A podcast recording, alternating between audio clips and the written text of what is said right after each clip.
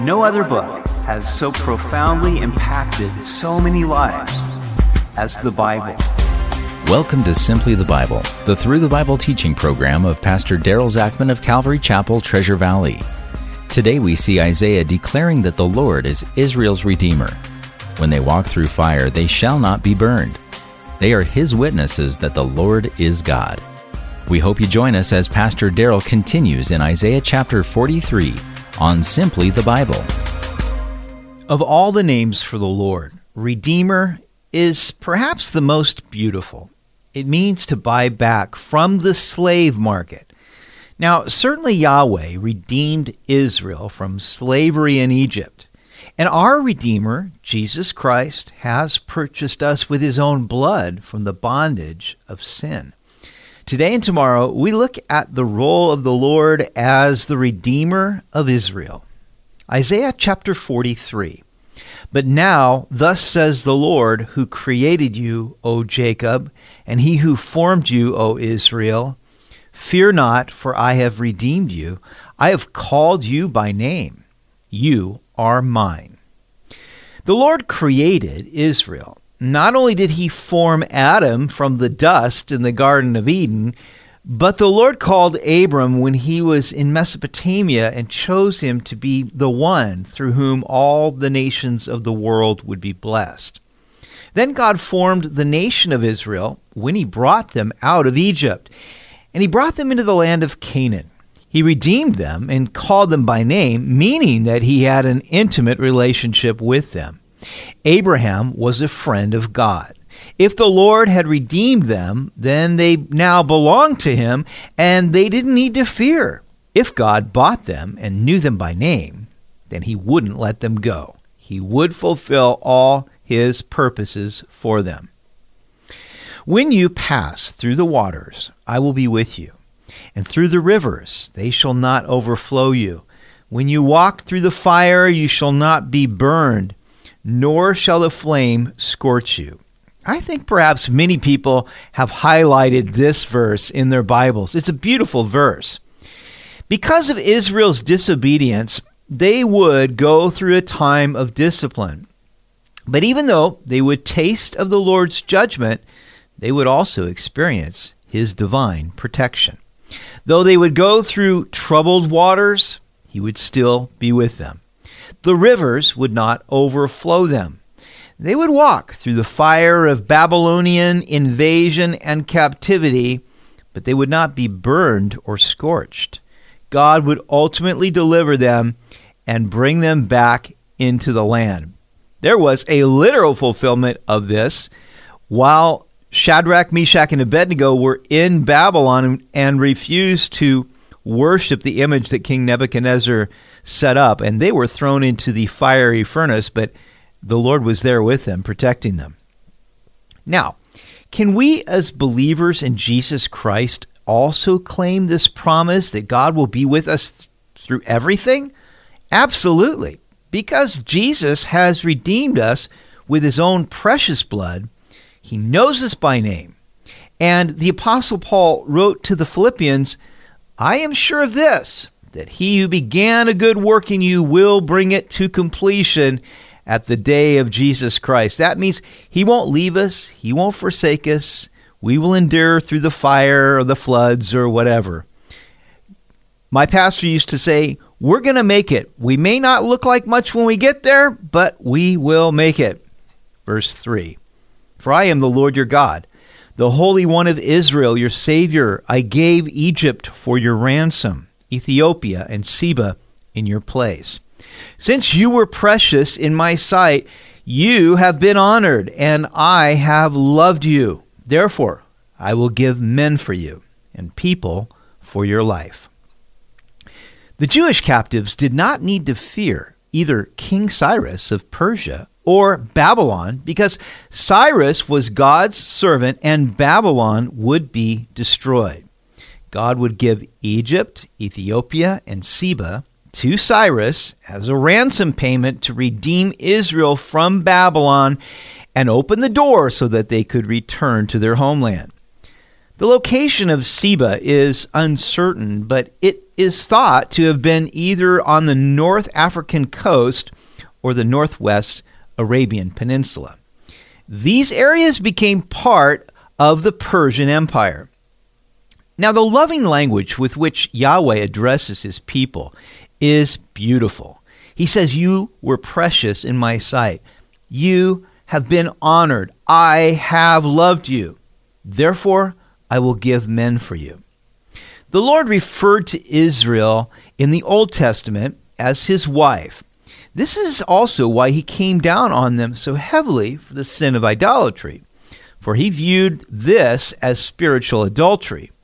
God gave Egypt, Ethiopia, and Seba to redeem his people, but he gave even more than this. He gave his only son. Now, in the New Testament, the church is the bride of Christ, and the same love that God had for Israel, the Lord has for us. You are precious in His sight. He has honored you by laying down His life for you. He has loved you with the greatest love. And when you receive Jesus Christ, you become His bride. Verse 5 Fear not, for I am with you. I will bring your descendants from the east and gather you from the west. I will say to the north, Give them up, and to the south, Do not keep them back. Bring my sons from afar, and my daughters from the ends of the earth. Everyone who is called by my name, whom I have created for my glory, I have formed him. Yes, I have made him.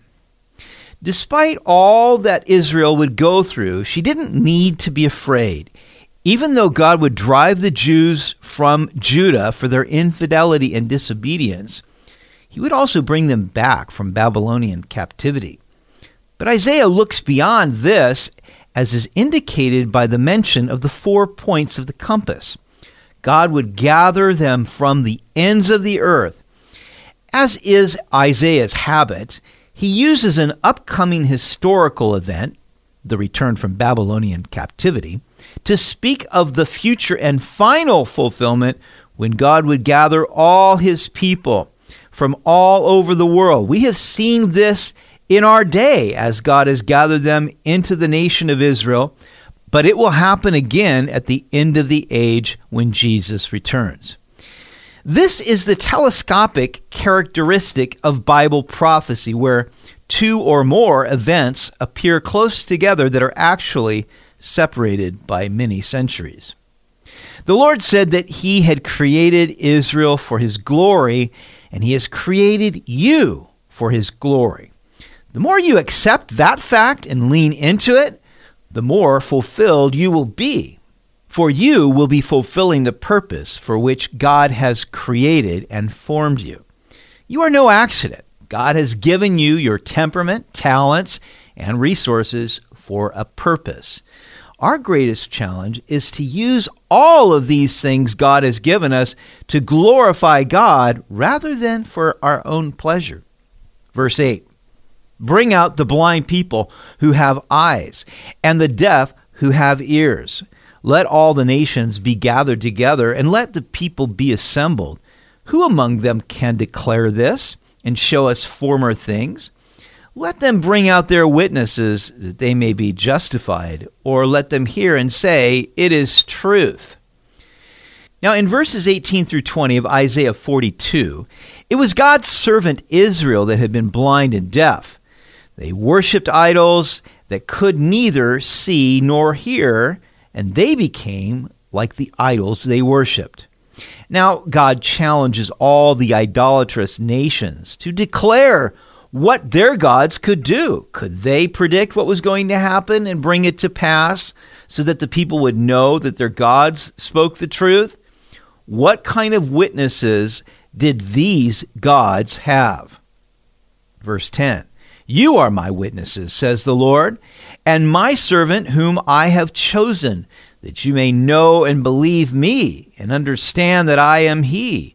Before me there was no God formed, nor shall there be after me. I, even I, am the Lord, and besides me there is no Savior. I have declared and saved, I have proclaimed, and there was no foreign God among you.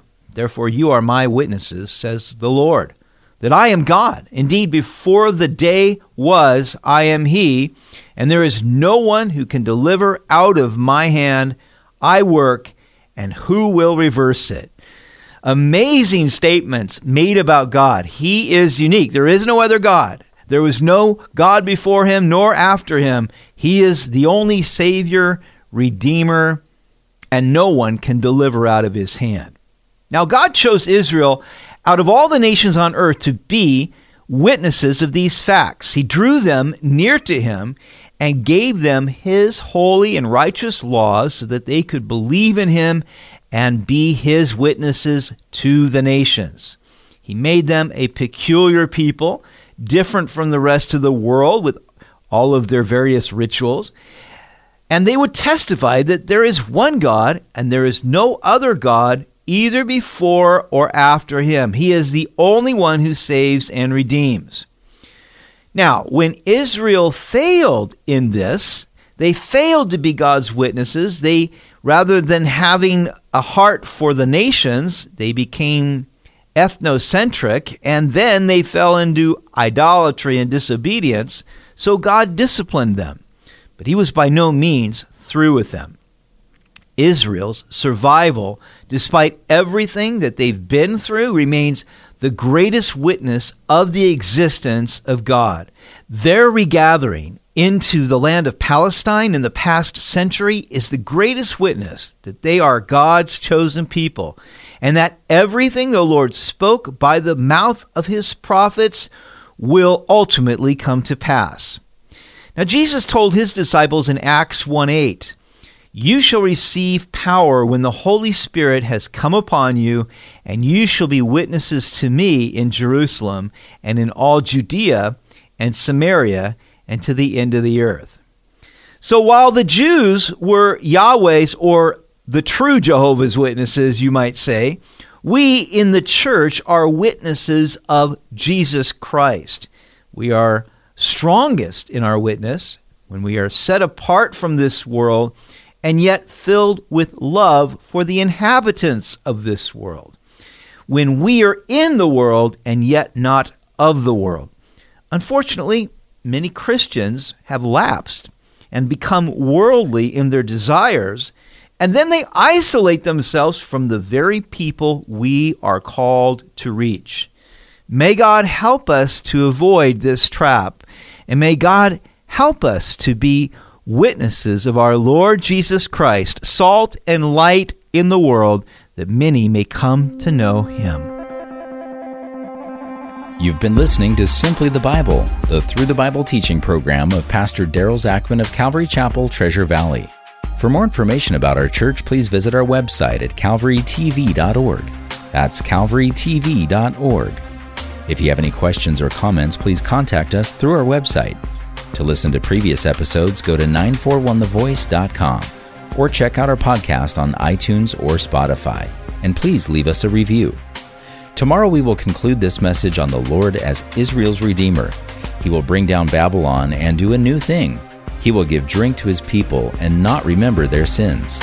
We hope you'll join us as we continue in the book of Isaiah on Simply the Bible.